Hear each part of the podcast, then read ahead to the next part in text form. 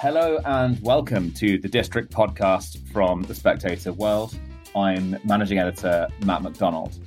Joining me today, we have Robby Soave, who is the host of Rising on Hill TV, and he's also a senior editor at Reason. Robbie has actually written for our most recent edition of our magazine, our February edition. He's written about Dungeons and Dragons, but he's here to discuss a different story, one that is potentially of even greater interest to spectator listeners. Hello, Robby. How's it going? Going great. Nice to talk to you. Regrettably, not about Dungeons and Dragons, our favorite subject, but good to be with you nevertheless. Okay. So, um, your cover story for, I believe it's your March edition for Reason Magazine, concerns Facebook and the CDC, the Centers for Disease Control. Tell us about your story and, and why it's significant. Sure. This is being published, obviously, in the wake of the Twitter files, which revealed an enormous amount of pressure from government agents and bureaucrats onto social media companies, onto Twitter, to restrict uh, content relating to elections, relating to Hunter Biden, relating to COVID, etc. And and my magazine pieces about the larger legal battle to discover whether that's even constitutional. At some point, does this pressure become so overwhelming that it actually violates the First Amendment, even if they're not literally forcing these companies to do anything? But I focused on a bunch of emails I obtained, messages exchanged between the CDC and Facebook, or Meta, the parent company of Facebook, over the course of the pandemic that I think are really interesting, really illustrative, really tell us a lot more than we than we knew previously about how frequent, how constant the, these conversations were, how much of what you were allowed to discuss about COVID vaccines, mitigation, etc on Facebook and on Instagram, it was being vetted and approved by the CDC on an almost daily basis at points. I thought that was interesting and of, of something that our readers and really everyone should be aware of. It, maybe you agree with it, maybe you think it's fine. I think a lot of people will have questions about whether that was a, a good move and whether that is, you know, part and parcel with the pressure put on Twitter to uh, really make some some stupid decisions with respect to content moderation. Okay, Excellent. Can you give us some examples of the uh, the types of questions that you know Meta's content moderation team were asking the CDC to kind of weigh in on? Sure. Routinely, they would send lists of whatever the most viral claims or stories on the platform were uh, relating to COVID or vaccines or masks, and they would say, "Well, you know, what do you think about this?" And a lot of them were crazy things, were you know totally conspiracy stuff that the CDC and anyone else would have said, "Yeah, that's made up. That's nonsense." But you know, they asked about they asked about is there evidence for harm to, to children during the period when they're trying to improve uh, uh the the FDA is considering approving the vaccines for younger people. They asked about the lab leak origins, and the CDC said, well, it's extremely unlikely, but you know, it is actually technically possible. And then uh, Facebook kind of reported to the CDC just you know what people were talking about all the time. When when Fauci was being mocked for kind of changing his position on mass or, or even uh, double masking and it, that was going viral they let the CDC know about it. Like, hey heads up Fauci's coming under a lot of criticism. They referred to the CDC as their colleagues. I mean this was a remarkable level of cooperation.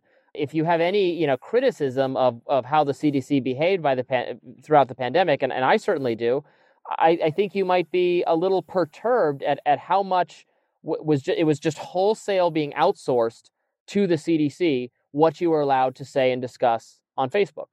About a month ago, I had Emma Jo Morris, now of Breitbart, formerly of the New York Post, on the podcast, who obviously broke the Hunter Biden story, which caused a, a similar kind of situation with regard to content moderation at Facebook and at Twitter. And her description of what the Twitter files had revealed with relation specific relation to her story was it was basically like a tech company has outsourced its content moderation system to the government. So it's not you know it's not state control it's not you know state control of the media in like an authoritarian sense but it was almost on a voluntary basis is your your story demonstrates a similar thing yeah i think it's it's very similar but we have to we don't know how voluntary it is because at the same time that they're they're having these conversations, you know, in, in emails or in, and they had constant telephone conferences. I you know I couldn't see transcripts of those. I, I would love to hear what went on in those conversations. But at the same time that's happening, in public, Democratic political figures, including Joe Biden, the president of the country,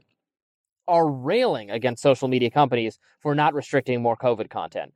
Joe Biden in July of 2021 accused Facebook of literally killing people. Killing people. Those are the words he used because they were not promoting pro vaccine content enough. So, you know, the, these companies are private companies. They can craft whatever speech related policies they want. They don't have to platform your speech if they disagree with it. They don't. They just don't. You can't make them.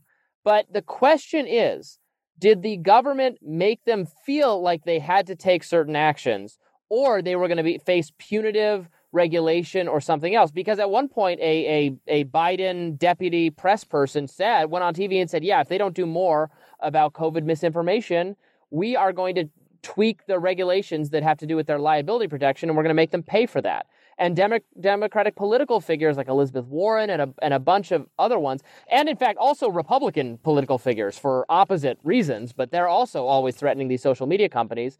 So, does it feel like a choice to these companies? Did Twitter feel like it had a choice, you know, when it's being told, you're destroying democracy. You're you're allowing Russian influence campaigns all over the platform. Because we see in the Twitter files that there's actually a lot of times at the beginning where Twitter pushed back where you know Twitter got a message from the FBI saying we want you to take action here, and Twitter says, "Yeah, we're looking at this. We we don't think this is significant, or we don't think this is Russian origin, or this is an account no one has seen. It doesn't matter." And then they they get s- such a volume of communications from the FBI that eventually and and also you know vaguely threatening behavior like well we're gonna well how, how would congress feel about your insufficient commitment to defending democracy? Eventually the platforms fall in line. So i certainly think facebook with with the cdc and covid stuff was much more a willing participant or sounds like a willing participant but maybe they're just a hostage. Maybe they're just a very convincing hostage. And that's what we should be asking ourselves. Let's uh, be uh, be charitable for a second, which I'm sure you know both of both you and I are obviously inclined to do. Say, you know, the, the pandemic was a time of great uncertainty. There was, as you you know, as you point out, a lot of misinformation flying around in this circumstance where Facebook, you know, Meta, one of the biggest corporations in the world, doesn't feel like it's in a position to, you know, rule on what is and isn't misinformation, what is and isn't, you know, unsafe to share. What do you think they should have done in like an ideal situation rather than just going straight to the government? I mean, I think they should have listened to a, a variety of opinions and recognized that on some of these topics, there are, look, on, on some of these topics, yeah, there's crazy stuff that, again, the CDC and everyone else would have said, yeah, that's insane. But I, I think they would have allowed a healthier debate. I mean, there, there was a year long period where you couldn't you couldn't say anything about a, a la- the lab leak theory for the origin of COVID on Facebook. You couldn't say a thing about it. There are real questions. You know, I'm not I'm not an anti-vaxxer at all. I'm vaccinated myself. I think it's a good choice, uh, especially for immunocompromised and older people. But there, I think, are valid questions about the trade-offs for younger people. Not because I think it's particularly dangerous for them, but because I don't think it, it's not necessarily a particular benefit either there are questions that even the CDC now has about whether data was withheld eh, for uh, approving the most recent boosters. Do we benefit from an environment where behind closed doors, Facebook outsources all uh, uh, very, very totalizing content moderation decisions to a government bureaucracy that screwed up a lot of elements of the pandemic, that, that really screwed up testing in, in, in the beginning of the pandemic, that I, I think totally misinterpreted the evidence for mask mandates in schools at various phases. I, I think that's kind of alarming and at least something Americans should be more aware of because this was this was a really unprecedented level of communication. This what we're seeing with the FBI and Twitter. D- did people imagine that federal bureaucrats are talking to these companies every single day, flagging content every single day, checking which topics are viral every single day? That's again, that's remarkable to me. I think it's fair to say that the CDC does have an interest in what's viral, but usually on a different basis. I um yeah, I, I mean it, it, throws up loads of really interesting questions. I think there's also, you know, the wider conversation about the almost triangulation between like what's acceptable to discuss and publish and talk about. And there's like a triangulation between the social media, the the traditional media and, and the government, right? With particularly relating to like the lab leak theory, you had people in, you know, on Substack and like data scientists not in the media talking about that in like a serious scientific way prior to, you know, 2021. But it wasn't, I don't think it became like an acceptable part of public discourse until Katherine Eban at Vanity Fair writes that big long feature, rounding up, frankly, a lot of stuff that the that those guys have been talking about anyway. And only then did it come you know, full circle enough to be an acceptable thing to ask questions about in Congress and then be an acceptable thing to discuss on social media.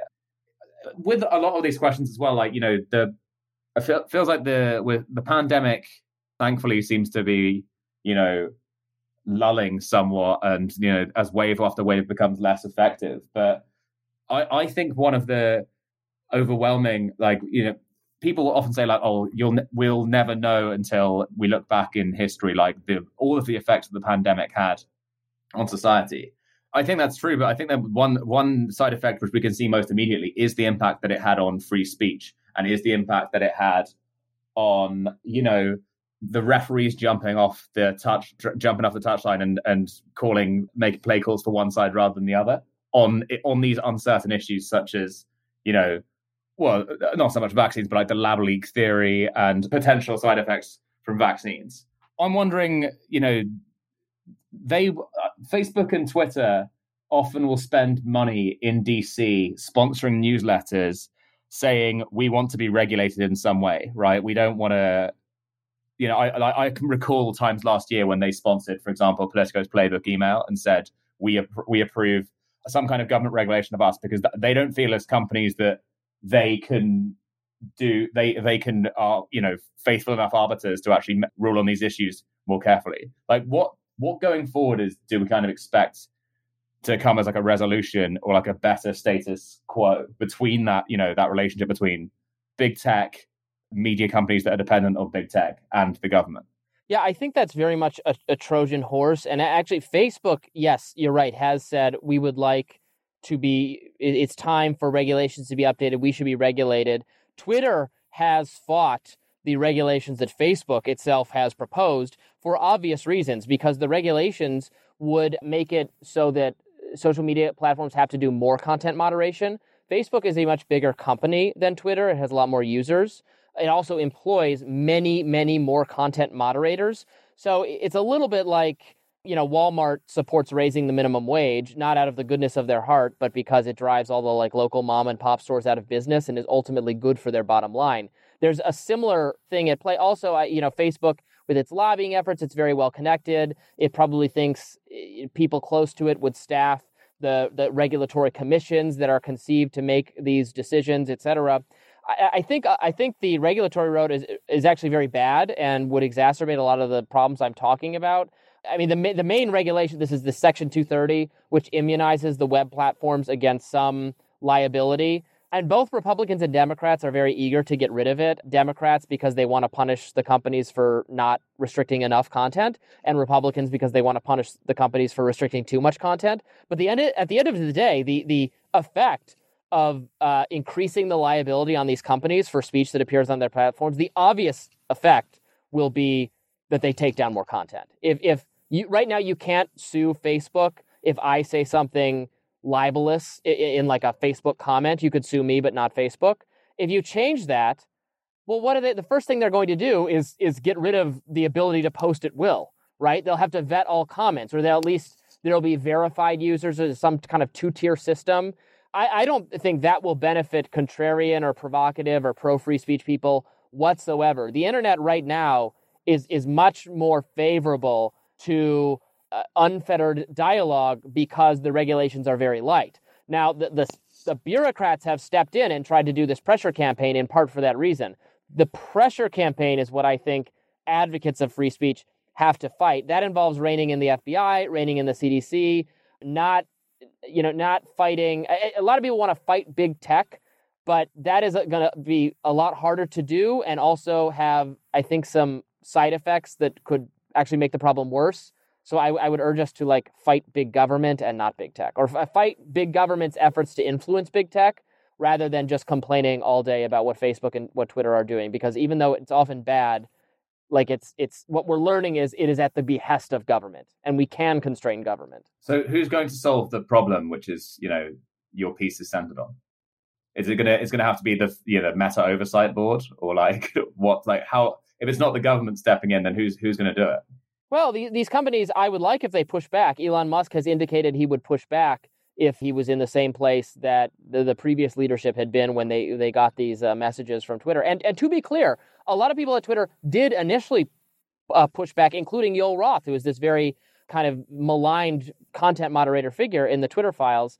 I, I hope Facebook would do the same in the future, or else, look, uh, Congress, Republicans, they want to do something about this. There should be, they could pass a law, again, to constrain the regulators. They could make it illegal or inappropriate. You could be fired if you're a CDC or an FBI bureaucrat who is just flagging content violators all day. Like, don't they have better things to do with their time? Why, why the CDC could have moved a little quicker on approving tests. The FBI gets like tipped off about dangerous mass shooter type individuals all the time, and they don't they they don't do anything about it. We always find out that the person of interest was well known to the FBI and they didn't do anything. Maybe they have better ways to spend their time than being too online and like looking for for people who are posting like vaguely ridiculous things and saying, "Oh, it's Russia, please do something." Like that's not what I want my government employees doing with their time. That would be my advice. well, Robby, thank you so much for your time. Where where can people watch your show? Sure, it's called Rising. It's produced by The Hill and it's available on YouTube. Just check out The Hill's channel and you can follow me on Twitter. It's just my name and read my work at reason.com. Amazing. Well, Robby Soave, thank you very much for your time. I just want to say one more time Robbie is in our February edition of the magazine. Podcast listeners can get a 20% discount off their first year of all subscriptions if they input the code the code podcasts when they subscribe. Just a plug for that. If you want to read Robby about Dungeons and Dragons, then that's uh, that's on our website coming out soon. Robby, thanks again. My pleasure. Thank you for listening. If you enjoyed this episode of The District, don't forget to subscribe. You can find us wherever you listen to your podcasts. The Spectator World is the American edition of the world's oldest magazine. To read more content on similar topics, please visit spectatorworld.com.